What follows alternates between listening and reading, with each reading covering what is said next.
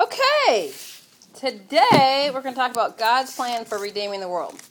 And, um, you know, uh, as a sports nut that I am, um, you know, I, I didn't realize this until about, I don't know, three weeks ago, or maybe it's been about three months, but sometime this year, that golfers actually will plan out how they can win the tournament. I mean, they'll, like, analyze each hole and decide, okay, I'm...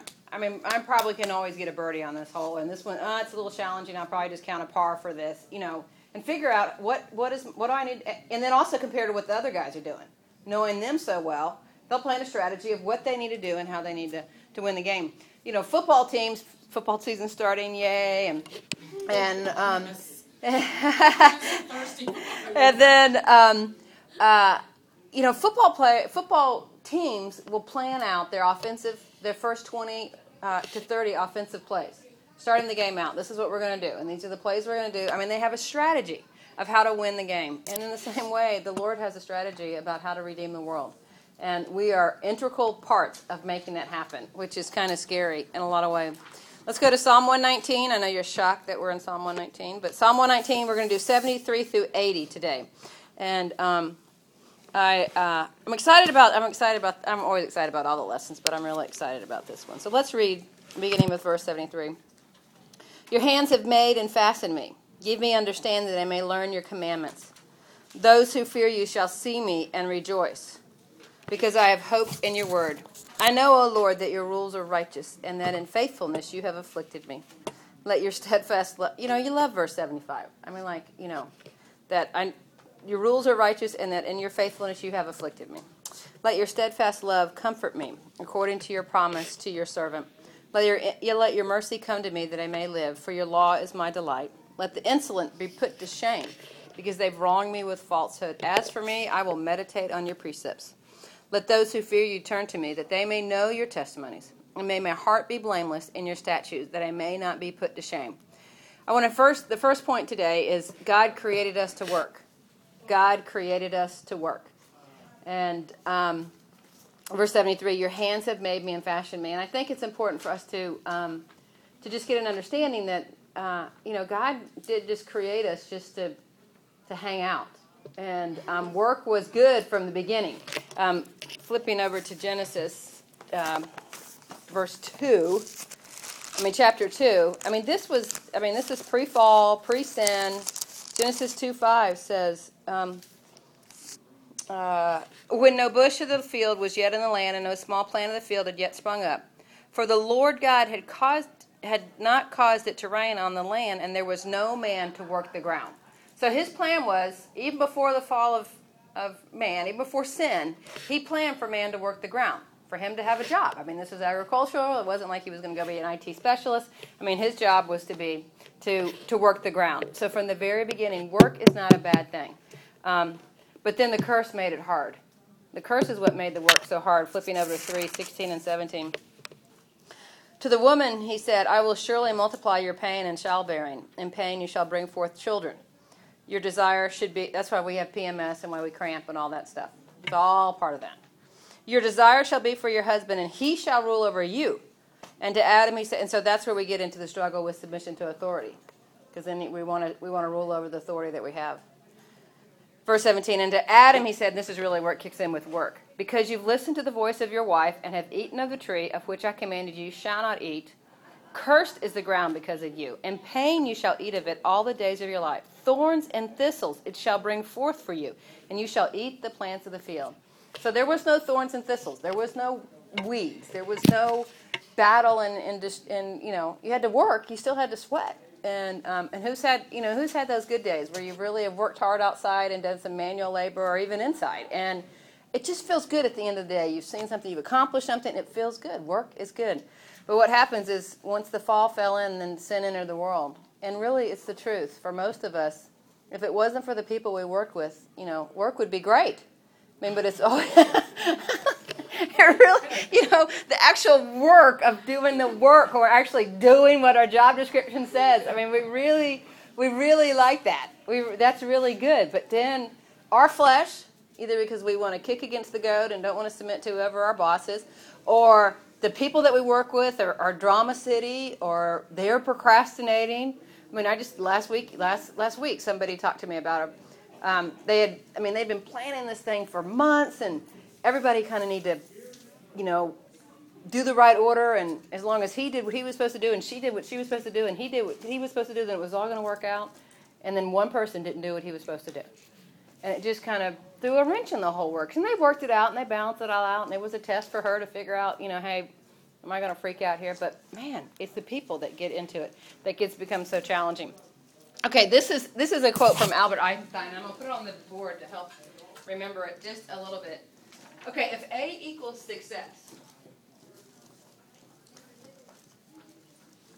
um, the formula for this then is A equals X plus Y plus Z, where X is work,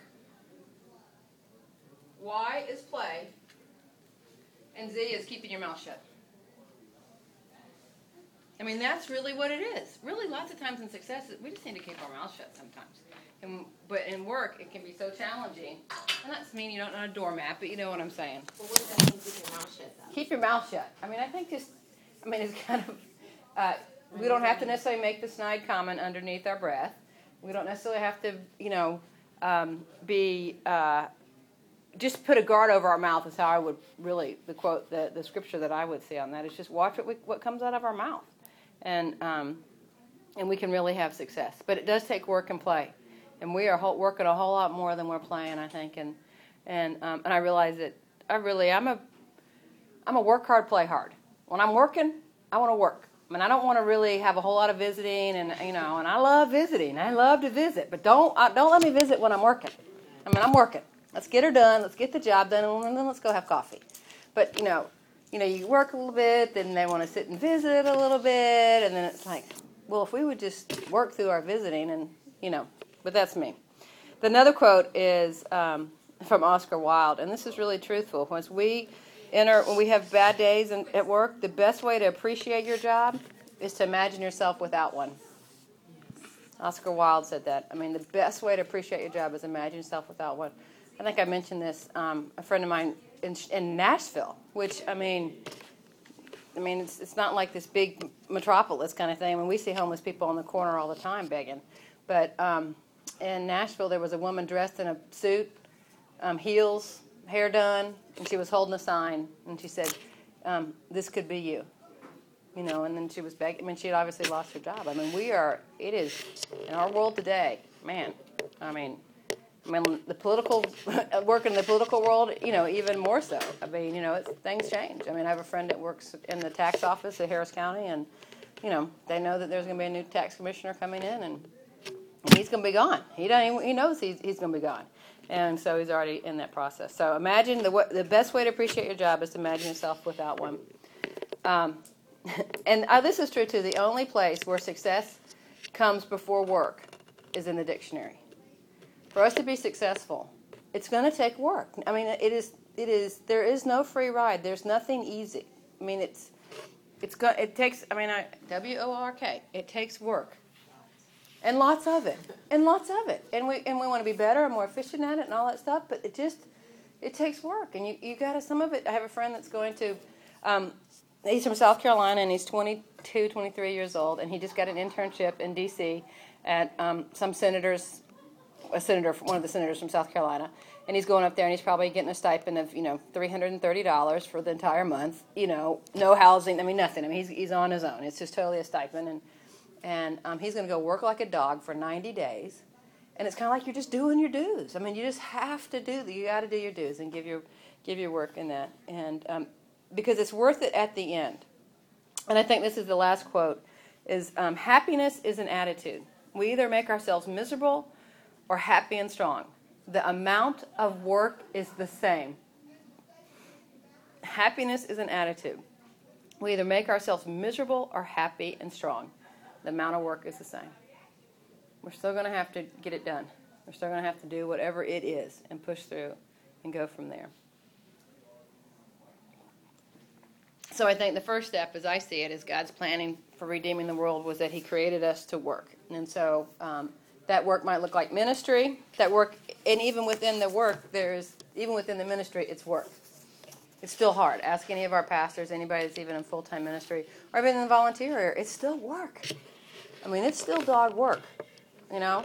I mean, yesterday, as uh, I was up here helping Melinda, and there was a lot of other people moving furniture and setting stuff up. But, you know, Stephen Murray was up here. Chad Ham was up here, all leadership in the, in the church, putting up signs, you know, arranging, filling up brochures, switching out old Sunday Bible study stuff and putting new Sunday Bible stuff in there. I mean, it was work. I mean, it just it just doesn't happen.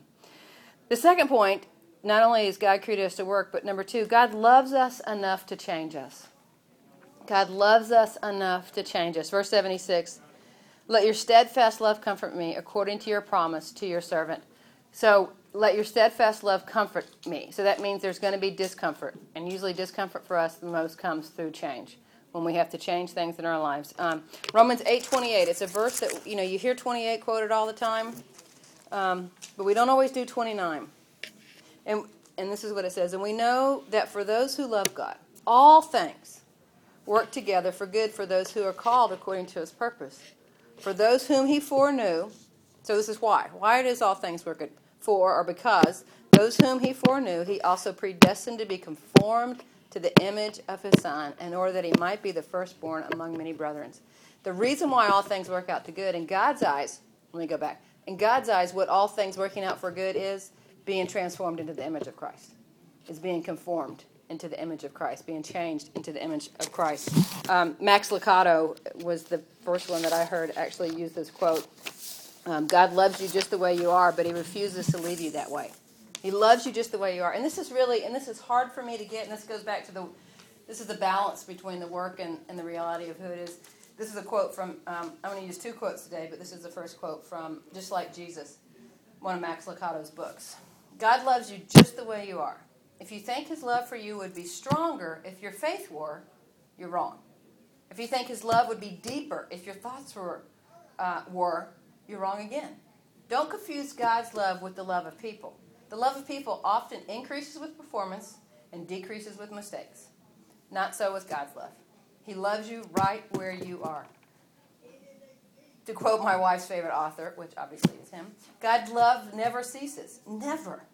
Though we spurn him, ignore him, reject him, despise him, disobey him, he will not change. Our evil cannot diminish his love. Our goodness cannot increase it. Our faith does not earn it any more than our stupidity jeopardizes it. God doesn't love us less if we fail or more if we succeed. God's love never ceases. And I think we, we can sometimes get that confused, and because we as ourselves will do that. I mean, we, you know, and and I...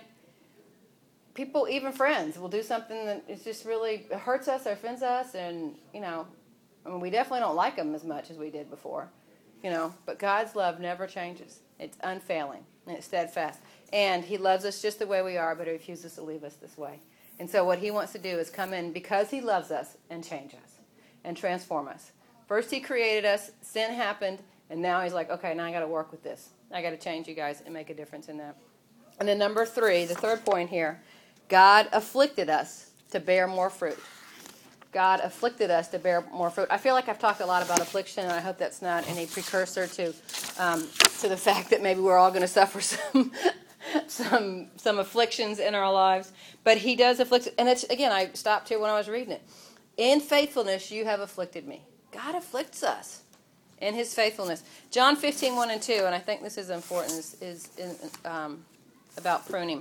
And I almost started to just go off and do a, um, man, I'm almost done. We're going to get out early. Um, John fifteen, one and two. I am the true vine, and my Father is the vine dresser. Every branch in me that does not bear fruit, he takes away. And every branch that does bear fruit, he prunes, that it may bear more fruit. Um, Bruce Wilkinson, after he wrote The Prayer of Jabez, which was, you know, an international bestseller. You know, we probably all bought it, whatever, ten years ago. It's been, it's been a while now, probably ten, close to ten years ago. And we loved it, expanding our borders, and just really, it was, it was very encouraging, very positive, and, and, and truth. I mean, nothing wrong with it. It was absolutely truth. And it was amazing, you know, how that Prayer of Jabez has spread across the nation, around the world. The next book he wrote after that was um, Secrets of the Vine, that talked about pruning and talked about discipline. that book didn't quite get the um, international renown as The Prayer of Jabez, because we don't like this part. I don't like the pruning. I don't like the discipline. I don't like the cutting away. And um, huh? That's a good part. But it's a it is it's a good part. And the thing is, and we need to be mindful of this, is that pruning and discipline, you know, pruning to bear fruit, or pruning because we've been disobedient, you know, and he's got to cut cut stuff away. They look the same. Some of the same things happening, whether they're financial difficulties, whether they're relational difficulties, whether they're social difficulties, you know, whether, I mean, again, starting my own business, there's a whole trust issue that's going on there. Is it because of discipline? No. I think he wants to make me trust him more. You know, what I realized this week is I'm okay, I finally got to the point that if we make a three-year plan, it's okay to change the plan. Because I was at a point that I didn't, you know, we made the plan. Do the plan. I'll talk to you in thirty-six months. I mean, we got the plan. I don't understand why would this change. And if something changes the plan, what went wrong? Exactly. Yeah, exactly. what, did what did I do wrong? Absolutely. Well, now I think what he wants me to do is is to not even have a plan. Just pick up and go. Yeah, just get out the next morning, see what's on the schedule, listen to the emails, respond to what's going on. You know, I mean, it's just like... Okay, all right. So that's right, and this is pruning. It's pruning because he really does want us to just get, well, Lord, what do you want me to do today? Lord, what do we do this next moment? And what do we have for lunch? You know, I got, you know, the entire month planned out. You know what the function of a real servant is? To sit at yeah. the door and wait for instructions. Mm, mm, mm, uh, mm, the, the movie um, uh, Howard's End. I didn't see that. Remains of the Day. Remains of the Day. Anybody seen that? Yeah. With Anthony Hopkins. It's about an old uh, estate in Britain, and the whole story is not about what happens at the estate. It's about the servants, mm. you know, and how their what their life is like. And when I watch that, I think, you know, that is the image of a true servant. Mm-hmm. Not to question what your master mm-hmm. is doing or what his motives are, just to do what he says to mm-hmm. do and sit mm-hmm. at the door mm-hmm. and wait until he's told. I watched last night. Um, Because I was tired, so I, I didn't. I ate, but I didn't overeat, so that's good. But you know, I pulled the T V out and watched this two weeks of hell. You pulled the T V out? I pulled the T V because I don't keep. It? Well, it's it's yeah the mon it's in the because I just used my computer monitor. I don't even have a T V. I pulled. I have to pull the cable out from behind the thing. You know, so it's some effort here in this, so that I just don't. You know, because I'm an I'm an addict. I control my T V use. Okay, I freely admit I'm an addict, and so. Um, But sports season's coming up, and so I gotta have it for football season. So I mean, that's you know. But I went for when I first came to Christ, He had me throw away my T V and my V C R. That was back when there was V C R. I mean, I just couldn't do it, you know. And not that I was watching even junk, but He said, "I just, you know, take a bubble bath and go to bed at nine o'clock." You know, and this was in, in the East Coast where you'd stay up till eleven. I mean, anyways, so I pulled the T V out and um, flipped through the channels and. Um, And I used to love all the C S I and N C I S and Law and Order. I loved all, I mean, you know, but it's like people are killing people, and it's weird killing, and there's some sexual deviant and all that. I'm like, I just don't want to experience that right before I go to bed. You know, I used to love it. You know, now I didn't have any problem before going to bed. Now I'm being convicted about that, but a little bit more pruning. But that's not the point of the story. The point of the story is, and it goes back to the servant and what made me think about it was two weeks of hell, and it talks about the... Um, assessment process that Green Berets go through to to become a Green Beret. You know, like two hundred fifty, which is like, I don't, I, I mean, I don't understand that. Put yourself through literally two weeks of hell, sleep deprived, you know, just physical exhaustion, you know, so you can wear a Green Beret. But I'm grateful. I am so grateful. But it is a totally different different mindset. But one of the, you know, honor, integrity, and obeying, following directions. I mean, that is one of their top things, that when an officer tells you to do it, you do it. Unquestioning, you do it exactly as, as what it was. And that's a level of, um, of, of, of course, the, the, the prospective Green Beret, or ultimately when he becomes a Green Beret, his, you know, com- I'm going to do it. But it's also a huge trust in who the leadership is. And you start questioning the leadership, then you start really, you know, you don't want to do this crazy, you know, how is this the, really the best thing? Is this is what I'm supposed to do? And that, and really, that is what the Lord calls of us, is to um, to be a servant and to watch His hand and do what we're supposed to do. But anyways, only in our heart do we know, is this pruning or was this discipline? In our heart we know, yeah, this is, I'm going through this because of discipline. And um, and not and God, you know, his wrath of his wrath was was taken. You know, we're not suffering the wrath of God when he disciplines us, but he wants us to remember. You know, and and I can tell you, I can think back in times in my life when the Lord said, "Don't do that," and I did it. And he said, "Okay," and I suffered a little consequences. And then I came back around, and he said, mm, "The answer's still no." And so then I do a little, I dabble in it, and so then the consequences get bigger because we've grieved his heart. We've grieved his heart, and he wants us to learn first obedience, first command. Don't do it. Okay, I trust you. Don't do that. And then the consequences. And then the longer I go in disobedience, the greater the consequences. And how I always talk about it is, it's like the credit card. You know, it's fine using a credit card. Nothing ungodly using a credit card. But, man, you start racking up interest on that. And the longer you go between the purchase and the payment is the greater the consequence of interest. Bottom line, Jesus paid the principal for us. He absolutely went and paid the principal on the cross for us. And if we immediately obey, we have no consequences. No consequences. But when we start, and it's like if you get saved at seven, man, the consequences of your sin are totally different than when you get saved at twenty-seven or forty-seven or fifty-seven. Because I've gone twenty-seven years of not even making minimum payments, you know. And isn't it interesting now on credit cards, they're the new regulations that cause they have to print on the um, credit card statements, um, you know, if you make the minimum payment on this, you know, ten thousand dollars debt, it will take you twenty-eight years to pay this debt off, and you would have paid X number of percentage in interest. You know, I think it's funny because most people get online statements now, and they actually don't even look at it. Yeah, they have it even set up. Probably, I know that I have my my, my Visa card. I have it automatically paid every month. Just hit my my um, just whatever the balance is. I have it paid off. I have it paid. But you know, you could also say just pay the minimum payment, and so they never and don't send me a bill. I mean, so people can be so clueless about really what. what they really have. You know what that's like? If you're only making the minimum payment on your credit card, it's like chewing something over and over and over, mm. but you never get to swallow it. Yeah. Oh, that's the truth. I can hear that. So anyways, God afflicts us to bear more pain, I mean, to bear more fruit. Um, he creates us um, so that because he wants us to work, and it's okay to work. And then um, he comes along and um, loves us and starts changing us, and how he changes that is often through afflictions. And the sooner we respond to those corrections, the less the afflictions are going to be. The, um, now we get down to what we get to do. What we get to do in this redemption plan. Um, and number four, and actually, did I leave both of them? I could not decide. Yeah, I could not decide which point I wanted to use on this one, so I just decided I'd use both of them. Uh, we must meditate to keep our focus. Verse seventy-eight, we must meditate to keep our focus. It says, let the insolent be put to shame because they have wronged me with falsehood. As for me, I will meditate on your precepts. So, you know, when the insolent, when those that are challenging you, when you get the rebukes coming on, we've got to stop and meditate, chew on, think about. And meditate is even to talk about his precepts. And um, for us to keep focus. I mean, we can get all caught up in the negative talk that's out there. Man, we, I mean, we don't. We, the only way we can keep off, the only way we can, we're either going to focus on the negative or we're going to focus on his precepts. I mean, those are the two things, and to do that, we've got to meditate. I love that. And then the first, the second part of verse seventy-three says, "Give me understanding that I may learn your commandments." So we must learn his commandments. We've got to meditate on his precepts, and we've got to learn his commandments.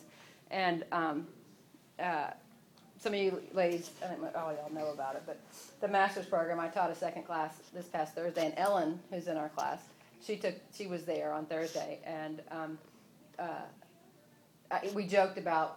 You know, when you leave Becky's Sunday school class, you always know the biggest, the most important thing is to have a daily quiet time. I mean, it's like that's all I ever talk about, and that's what it. And that really, that's. I mean, I'm not. Even, I don't have a scripture. I have nothing on point four other than the only way we're going to learn his commandments, the only way we can meditate on his precepts is if we have a daily quiet time.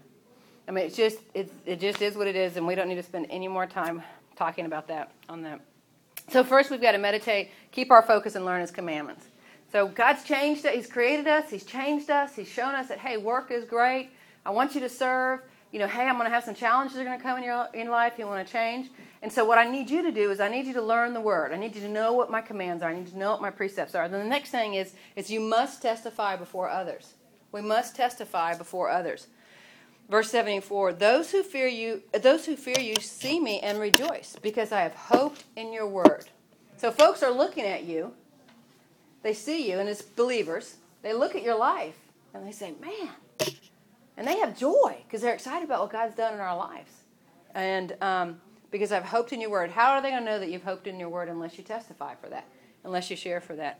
Um, verse forty, I mean, Psalm forty, just a couple of chapters over, well, seventy. But first, uh, Psalm forty verse is one of my favorite Psalms. This is my life, except the first part of the verse. It, it says, I waited patiently for the Lord. And really, he's the one that waited patiently for me, I think. He inclined to me and heard my cry. He did hear my cry. And he drew me up from the pit of destruction, of my own making, by the way, out of the miry bog, and set my feet on a rock, making my steps secure. He put a new song in my mouth, a song of praise to our God. Many will see and fear and put their trust in the Lord. That, I want to live, a, I know the first part of that's true. I know that he inclined his ear to me, and he heard my cry. And he took me out of a, a mog, a muck, a mire, a pig's pit that I created with my own two hands. Dug it all by myself. And I was stuck in there, and he came, and he jumped in that pit with me as soon as I cried. He pulled me out, and he put me on a solid rock foundation, which was Jesus Christ. And he put a new song in my heart. I mean, just, you know, I um, I finally have gotten to the point, after listening to it about twenty times, we will remember, you know, the works of the Lord. We sing it in big church every once in a while. And these past, I've really listened to it a lot. And I've started my runs this past This past week, four, all four of my runs, I've started my runs this week listening to that song. And I'm on the treadmill, and I don't sing it out. I just mouth it because I don't want to, you know, and I, it's blaring in my ear, and I'm, you know, and I'm crying. I mean, you know, it's hard enough to breathe and, I mean, to run and sing at the same time, but then you're crying. Because I, you know, I remembered when he called out my name, and he delivered me. He's our Redeemer. He's our Liberator. Man, he has put a totally new song. I'm a different person today than I was eighteen years ago. Almost to the, I mean, it's this month. I'm celebrating my spiritual birth this month. I can't remember exactly what day it was, but um, this is when he, this is when he heard my cry, and he put it, he set my feet on a solid rock. So I want the last part of three to be true, that many will see, and fear, and put their trust in the Lord. Not in Becky, put their trust in the Lord. Man, if they can do, she can. If the Lord can do that to Becky's life, holy smokes, what a difference! And um, I wanted to say a comment on. Yeah, absolutely. Yeah. I'm trying to make the story as short as possible. That's okay. I hate to always bring everything back to politics, but because it's, it's most of my day. Yeah. Um, but everybody knows Quanell X, right? Mm-hmm. Mm-hmm. Quanell X. And um, I don't like Quanell X. And I wouldn't say don't like Quanell X. I was in a discussion with someone that was, I mean, very a strong leader. His views were, you know, he sat down with Quanell, and uh, we got a big debate at the office. Mm. Huge debate, mm. because to me, Quanell is the opposite of what God yes. stands for. Mm-hmm. And, you know, the person that I was debating with was like, well, you know, you can't put religion in it, but in everything you do, you have to put religion in it, because that's the purpose in which why we were created. Mm-hmm. Because if that wasn't the case, if I don't put religion in it, then it's own, it, it's done by own man, own doing, own will, and to gain own glory. Mm-hmm. So therefore, it's contradicting what God said. So, long story short. Or any religion, any God. Any, any religion. Any, you don't have to do Christianity. Just any, any religion. Anything it's, that's yeah, different. Yeah. It's just it's just wrong. Mm-hmm. So, uh, we just went back and forth. Because I kept coming. I was like, you know, you know, with scriptures and scriptures. But it's because of the meditation, the mm. time with God. And it's um, being the testimony that, you know, I could have said, you know what? Yeah, I hear his view. You have a valid view. Cool. Great. But instead I was like, you know what, God, this doesn't sound right. And I'm not going to just be, I'm just. I'm not just going to sit here and just listen and say, okay, yeah, I hear your view, I respect your view, that's good, that's good. But at the end of the day, that's wrong. Yeah, that's right. You know, that's wrong. That's right. I mean, God doesn't want um, people to constantly keep talking about black, white, black, white, which yeah, drives yeah. me crazy. Right. Right. You know, get over it, move on. And I mean, it's no wonder we have division, and yeah. we keep forcing a division. And, and, and I think if this I'm individual keeps doing that. Yeah. Yes. It, that's contradicting yeah. what God yeah. that what, what God wants yeah. people to be. He wants right. us all to come together, and he wants yeah. us. Remember when they when they when they built the um, the building the, the tower, uh, the tower, mm-hmm. and he made them all have different languages. It's like, no, this yeah. is wrong, y'all. Yeah. Y'all have the same view, but I mean, it was a, it was a really good debate. Yeah. And I think uh, that leader had a great respect for me That's after good. that. Yeah. Um, for that. But, you know, it's just confirmation, because every time I talk to people in my spiritual walk, like you say, you, you, you confide and say, well, is this what I'm supposed to be doing? Because I'm just like, I don't know. Yeah. Like, no, no, no, no, no. This is yeah. what you're supposed to be doing. No. I had it here for a reason. Right. And you can handle right. it. Yeah. That's what it means to be salt and light. Yeah. Mm-hmm. Because if you just had a nice conversation or a good debate, mm-hmm. but you left it without stating what the truth is, mm-hmm. then it's just empty words. Yeah. It doesn't yeah. really go anywhere. Yeah. It's per- it perishes. Right. Yeah. No, that's great. And that's where it coming in and knowing when to keep your mouth shut and when not to keep your mouth okay. shut. Because there's probably, yes. absolutely, and it's, it's totally what that. Him. No, that. And you had a good discussion. It was reasonable. Right. It wasn't like right. you guys, right. you know, got mad at, or, you know, it might have been yeah, heated. Right. It was a heated discussion, I'm sure, but it wasn't. Passionate. Right. Yeah, it was passionate. It was definitely heated. Yeah, exactly. Like, well, yeah. This is my last one. This is my last one. So you okay. can't get what you well, you can't get the last one. I'm going to get the last one here on this. The scripture said. Yeah, yeah, exactly. And that you knew the scriptures. So you you knew that God had changed your life. But the only way you could, you couldn't just say, well, you know, the Bible says, you know, different than that. Well, where? What does it say? You know, and you couldn't say, well, yeah, I was from the scriptures. There you go. Bring it on. It's like, no. Oh, I love it. I said, but no, the Bible says you know better, you do better. And if you yeah. don't do better, then that's constant. It's sin. Yeah. Yeah. yeah. Exactly. So you tell me you, he knows that he's doing wrong? That's, that's even a bigger That's problem. even worse. Yeah, that's even I mean, if he was just stupid, it would be yeah. one thing. But he was just... I was like, whatever. I'm going to write that down. If you know better, you do better. Yeah. I mean, that's good. I like that. And if you don't do better, you will suffer consequences. Yeah. Yeah. Exactly. Well, it's, in James it says, you know, to, to know and not do is sin. Right. And it's like, now, if you don't know what I If you don't know. If you don't know, then God won't cause you. He won't punish you for it because you didn't know. He won't know. But once you have heard and seen and you've yep. been taught mm-hmm. and you don't do better, you will. You will suffer. My mentor, Linda Rogers, she um, she taught this. It was about eight hours. It would go Friday night from about six till ten, and then Saturday from nine to four, teaching on biblical womanhood. A lot of what I teach, especially the Titus two, when I did all that, was a lot of her stuff. I mean, it's God's stuff, but I learned it from her. And she would, at the beginning, on Friday morning, she would, I mean, Friday afternoon, Friday evening, when we'd start the class, you know, and, you know, we'd do praise and worship, and she'd get up there and, you know, be all cute and all that stuff, and she'd say, now, I'm just telling you, girls, if you're not going to do what I teach you this weekend, it might just be best for you to pick up your purse and walk out of here. Because if you know and you don't do, it's a whole lot worse than if you just don't know. You can go on and be ignorant if you want. You know, but you just might want to pick up your bag and walk out of here. And I just thought that is such, it's the truth. I mean, it's a good warning from a teacher. Listen, I'm about to teach you something you might not want to know, you know, and you don't change. And that's, I mean, that's my heart here. You know, I've said it a thousand times, you know. I'd rather have three folks that are going to listen and say, hey, I'm going to go apply this or think about it or change, you know, than have a thousand that, you know, that just came for, you know, entertain and fill your, you know, your pre- your sermon note notebook or whatever. Anyways, another quote, and this is this really convicted me, so you know how I like to convict others if I get convicted. It's, this is also from Max Lucado's book, Just Like Jesus, and it says, what if for one day Jesus were to become you? What if for twenty-four hours Jesus wakes up in your bed, walks in your shoes, lives in your house, assumes your schedule, your boss becomes his boss, your mother becomes his mother, your pains, excuse me, become his pains, with one exception. Nothing about your life changes. Your health doesn't change. Your circumstances don't change. Your schedule isn't altered. Your problems aren't solved. Only one change occurs. What if for one day and one night Jesus lives with you and lives your life with his heart? Your heart gets the day off, and your life is led by the heart of Christ. His priorities govern your actions.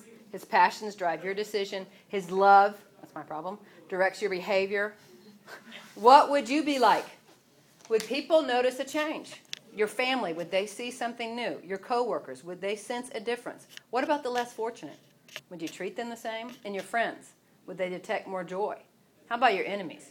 Would they receive more mercy from Christ's heart than from yours? And you? How would you feel? What alter- alterations would this transplant have on your stress level? Your mood swings? Your temper? Would you sleep better? Would you see sunsets differently, death differently, taxes differently? Any chance you'd need a fewer aspirins or sedatives? How about your reaction to traffic delays? Ouch, that touched a nerve. Would you still dread what you're dreading? Better yet, would you still do what you are doing? Would you still do what you plan to do for the next twenty-four hours? Pause and think about your schedule. obligations, engagements, outings, appointments? Would Jesus taking over your heart, would anything change?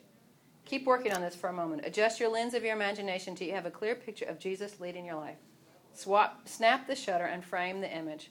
What you see is what God wants. He wants you to think and act just like Jesus. God's plan for you is nothing short of a new heart. If you were a car, God would want control of your engine. If you were a computer, God would, would claim the software and the hard drive.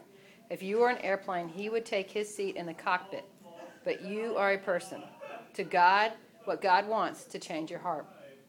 But you were taught to be made you but you were taught to be made new in your hearts, to become a new person. That new person is made to be like God, made to be truly good and holy. Ephesians four twenty-three and twenty-four. The good thing I love about this class, and knowing you ladies as I do, I know that probably twenty, twenty-one, maybe even twenty-two hours of the day, not much is going to change. But we all have those one, two hours a day. You know, I thought about, I canceled my Vonage phone service, and, you know, the lady called, I called the lady, you know, I, you know, pushed twelve and, you know, finally got through to the person, and and wanted to cancel, and I knew I wanted to cancel, and I wasn't going to have my mind changed, and I knew that, you know, I was didn't want to go through the spiel, and, um, and her name was Janice, and she said, and and she starts to give me the spiel, well, you know, you can, you know, we can do it for as little as, you know, two dollars and ninety-nine cents a month or whatever, I mean, some ridiculous, and it's like, I don't want the service, Janice, you know, I don't want it, cancel my service, and she said, you don't have to scream at me. So then I wanted to scream, you know, but I, you know, I still was determined, and, you know, and then I apologized at the end of that, but it's like, why do I even get worked up about that? Just listen to the spiel. Let her practice with you. Yeah. And you say, no, just listen, Becky, you're driving to work out. You have nothing else to do for the next fifteen minutes, unlimited minutes. Just talk on the phone and let her do it. Why is your time so limited minutes with Vonage? Yeah, exactly, and I could have gotten, who knows, yeah. I mean, I mean, I just like, let it go. Let it go, Beck. You know, I'll be released in this. Yesterday, I, I, oh, well, it's been, um, yesterday is when it hit me. I met somebody that was a friend of a friend, and um, and we know this friend is not a believer. And um, and they've been friends since, like, high school, middle school. And it's amazing. They're in their fifties. And it's amazing just looking at the two ladies. I'm not saying the uh, the friend of the friend looks older than her age, or this was my friend looks so much younger than her age. I'm not sure what it is, but it is obvious that they are. Not, it looks that they're not the same age. And so there's a little phrase that I have used for years, and I'm sure my mama said it to me, and maybe you guys have heard it. Is um, I mean, she's just been ridden hard and put up wet. Yeah. Okay. So, you know, a little while later, whatever, and, and I'm talking. I mean, and I'm, I'm, I'm not, and I'm, it's not that I'm saying it.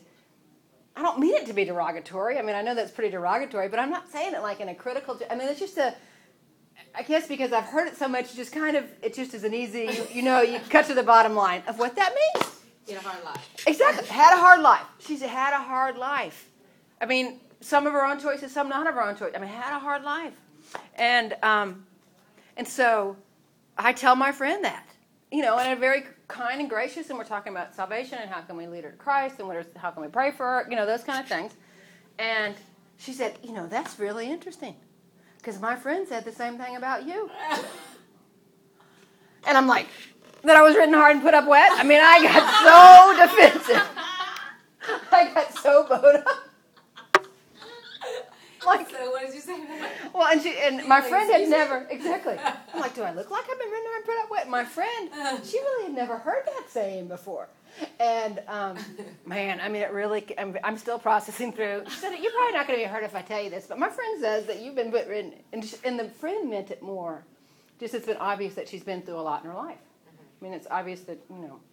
She didn't grow this perfect life, and, and I don't even know how. I mean, we were together for an hour and a half. I don't even know. I'm like, what did I say? You know, you know. But anyways, but man, it convicted me. But that's one of those things Jesus probably wouldn't say. Whoa, Lord, she has been ridden hard and put up wet. I mean, I'm just bless her heart. I'm sure that the Lord would not say that. So that exactly, yeah. God, God love her. God love her. So, anyways. So we all have that hour and a half, two hours of our day that really, gosh, I mean, how fun would it be if we really... And praise the Lord, there was a time in my life that it was twenty hours, you know, because I slept four. I mean, maybe that would be like, you know, twenty hours that were decent. I mean, that were awful. That none of it at all. You know, praise the Lord. And I want it to be, you know, maybe next year it's going to be, you know, twenty-two and forty-five minutes. And then the next year, twenty-two and fifty minutes. You know, I mean, I want it always constantly transformation that goes on us. But people would see it and lives would be changed. Lastly, and this is where it's so important, we must minister that others may know God.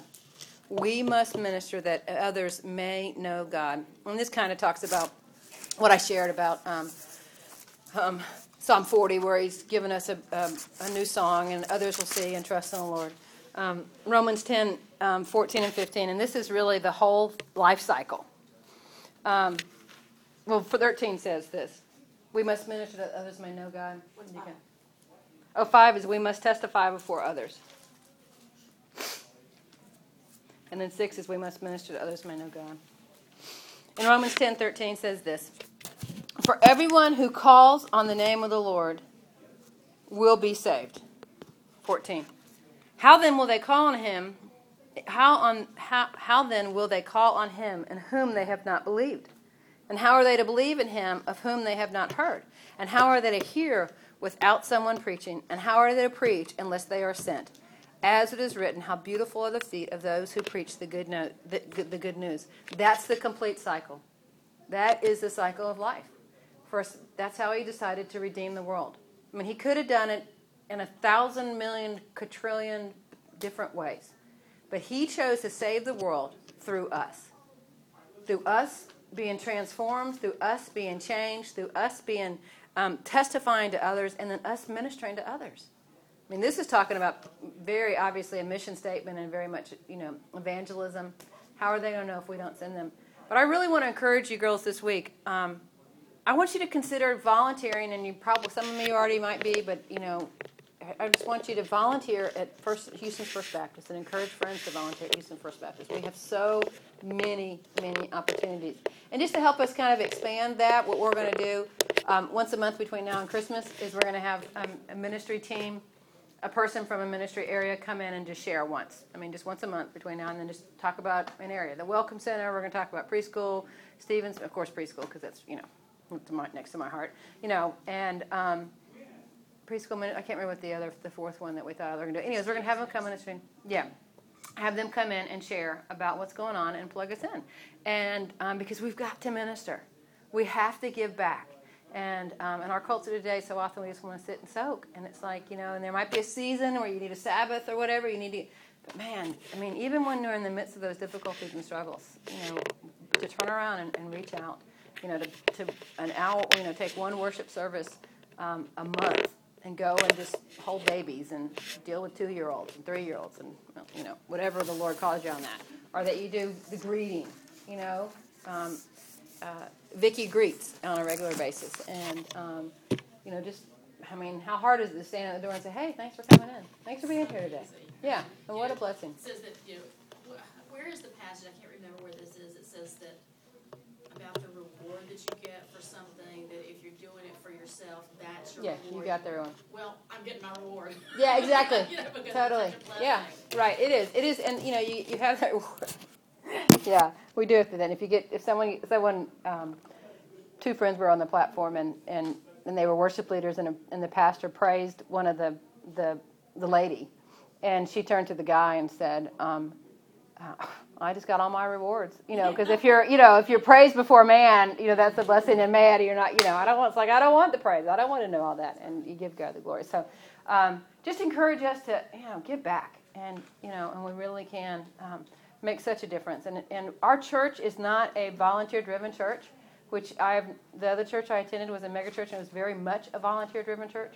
We're not as much a volunteer-driven church, and um, but I, I know pastor's heart and, and leadership's heart to want to change that and become more volunteer-driven and be more committed to that, and that's finding what our passions are, finding what our heart are, and plugging into those kind of things. And then it becomes, no, I'm not going to, you know, I mean, for me, you know, for me involved in preschool, because I love little kids, because it's such a, Um, yeah, I mean, like in all this work that I did for the thing, it's like they will never be able to thank me. I mean, they don't know to thank me, you know, and so it's just totally doing it as just a blessing to them, and, and to walk through the old preschool halls and to think about all the pitter-patter, that the Lord still hears the pitter-patter of the thirty years of little kids walking through that preschool suite that, you know, thirty years ago they walked through it and, and now they're walking through it. You know, they walked through as a little toddler and now they're walking through with the kids, and the Lord knows all those little beats. And so, anyways, let's pray. Lord, we love you and we thank you for today. I thank you for these ladies. Thank you for their attentiveness and their heart towards you. And I just pray you'll... Um, Bless our week, Lord, and you would continue to show us how we can minister to others, testify to others, be transformed, no, not rebuke against afflictions, Lord, but just welcome them, knowing that you'll be faithful in those afflictions to change us, and that we'd quickly learn and not have to suffer as many consequences, Lord. Lord, I pray for the needs that are in the class, whether it's um, May going off and just stuff that's at work, and Wendy and, and her dad and, and Jennifer, and um, just meeting the teachers, I mean the students, on, I mean the parents on the nineteenth, Lord, I pray for favor, Lord, that it just would be a great time, Father, and that she would, um, the teachers, the parents would automatically just entrust her with these little kids, and, and they'll be faithful to that. And pray for Vicki's week as she heads into back to school and all that's required with, um, and free tax day that's happening next week, Father, that you would um, bless that time. We love you and we thank you. It's in Jesus' name. Amen.